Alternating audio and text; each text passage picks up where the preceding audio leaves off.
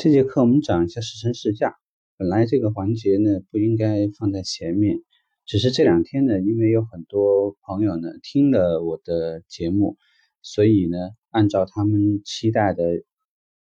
呃，我把这个板块往前放一些。在大家做这个新源转正的时候呢，试乘试驾是一个考试环节，很多同事把试乘试驾当做一个任务去做。并没有去想这个对自己的成交有带来多大的帮助。我们先把如何影响成交这个事放一下，我们来聊一下一个很棒的试乘试驾，首先是怎么完成。试乘试驾的第一个环节应该是试乘试驾邀约。很呃，由于有很多同事是不会去提及试乘试驾，导致无论从暗访还是试乘试驾率，呃。包括很多品牌通过手机端的 APP 来关联试乘试驾率的时候呢，都会使销售经理和总经理的面子很不好看。所以，在我管理团队的时候呢，我对试乘试驾的要求是百分之百试驾率百分之百。很多人会告诉我这个是不可能的，那我告诉大家怎么做到。第一，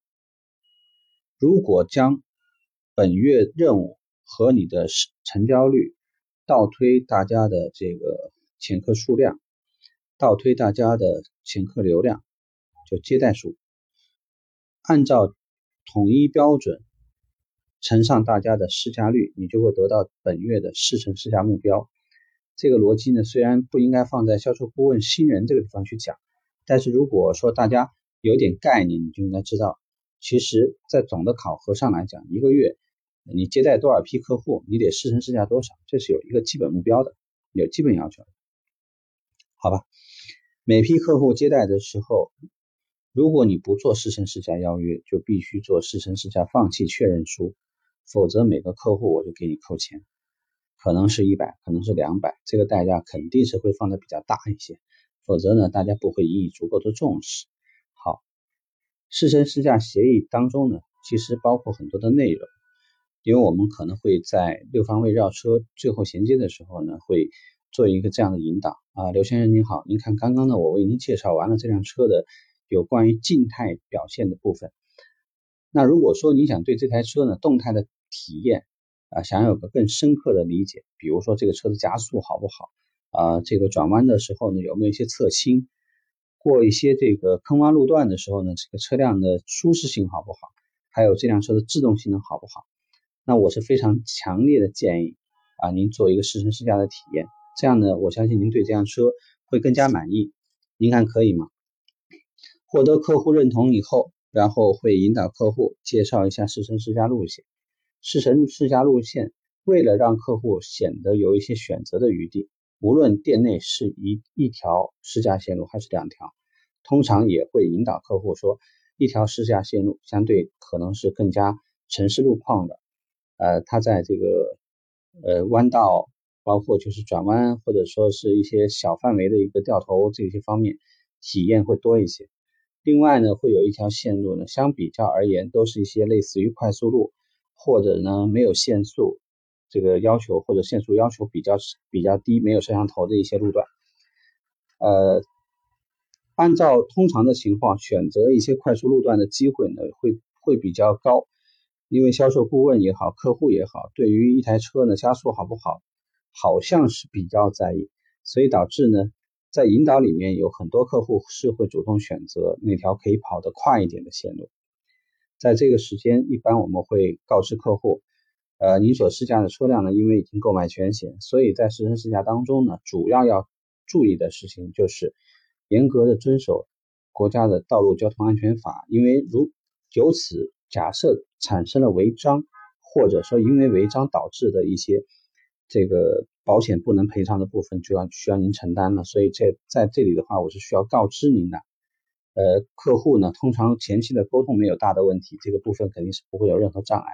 那如果前面给客户要电话的时候，你并没有要到一个电话，或者客户找了一些种种的理由，所以就是说，在这个时候你给客户留电话是个很好的时机。留好客户的电话，如果有需要的话呢，你可以通过某一个方法再印证一下客户的电话号码，没问题。复印一下客户的驾照，检查一下是否在有效期内，或者是客户的这个驾照是否驾龄这个有效期太短。尤其对于大排量车型而言的话，大家对于这些客户一定要小心，因为这些客户很可能会上车以后问你一个问题：这个车的话，刹车在哪？离合器在哪？这个 PDRN 这什么意思？这什么意思呢？就是说这位客户可能以前只开过，有可能只开过小排量的手动挡，所以在试驾的时候呢，会出现一些可能难以试、难以掌控的一些状态。在这种状态下，销售顾问不要。一定不要强行试驾，或者觉得因为担心这个让客户不高兴了，所以怎样怎样。因为你要想这样子，至少比出了事以后让客户很不爽，比较起来的话要强的更多。这个还是，尤其是大排量车，尤其是路上可能行人或者是车辆的这个交汇比较多的一些区域，呃，是特别需要告知客户警，就是预警客户的。好，下一步呢，我们在完成这台车的所有有关于这个试乘试驾手续以后，复印好相关的资料，并且呢，对于试驾线路呢有一个较为完整的铺垫，呃，会有一个概概述，对于本次试乘试驾，我们会在什么环节上怎么样做，在哪个环节我们是加速的，然后体会，比如是零到六十码，或者是二十码到八十码，或者呢，我们在某一个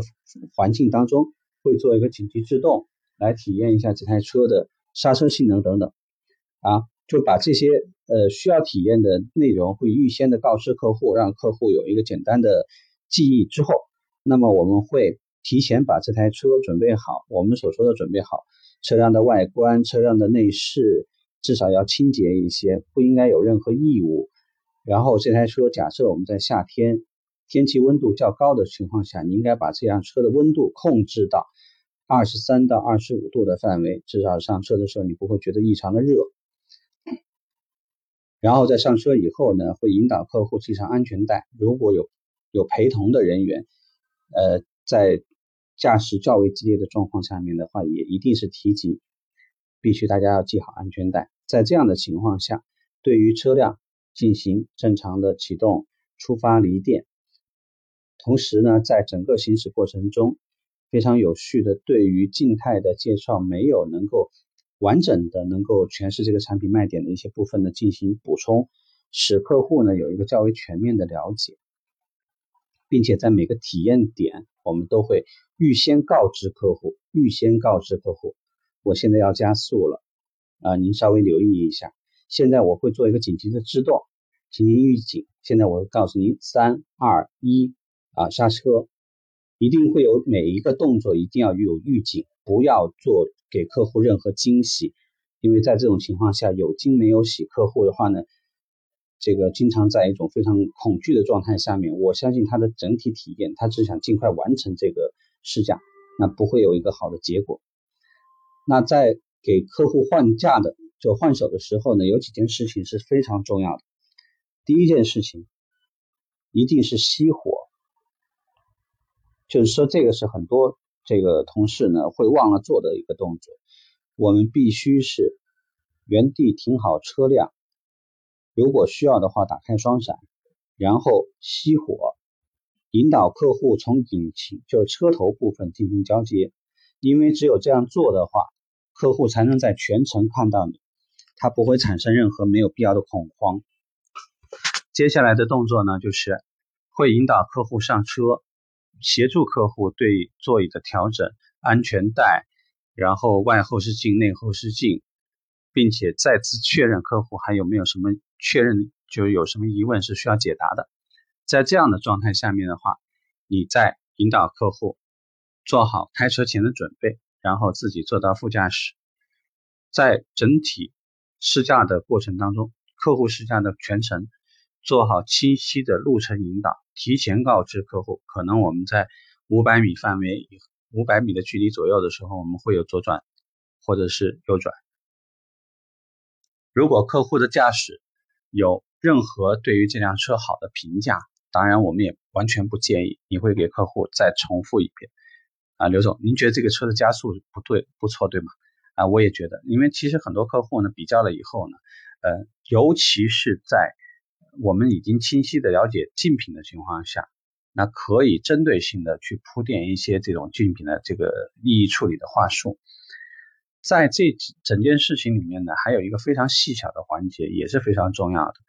客户之前的驾车体验，客户一直驾驶什么车辆，对什么车辆的感知、感受、印象是最深的。这个呢，因为也会有一个先入为主的一个一个状态，所以呢，大家一定要清晰的了解，这个是不能省事的。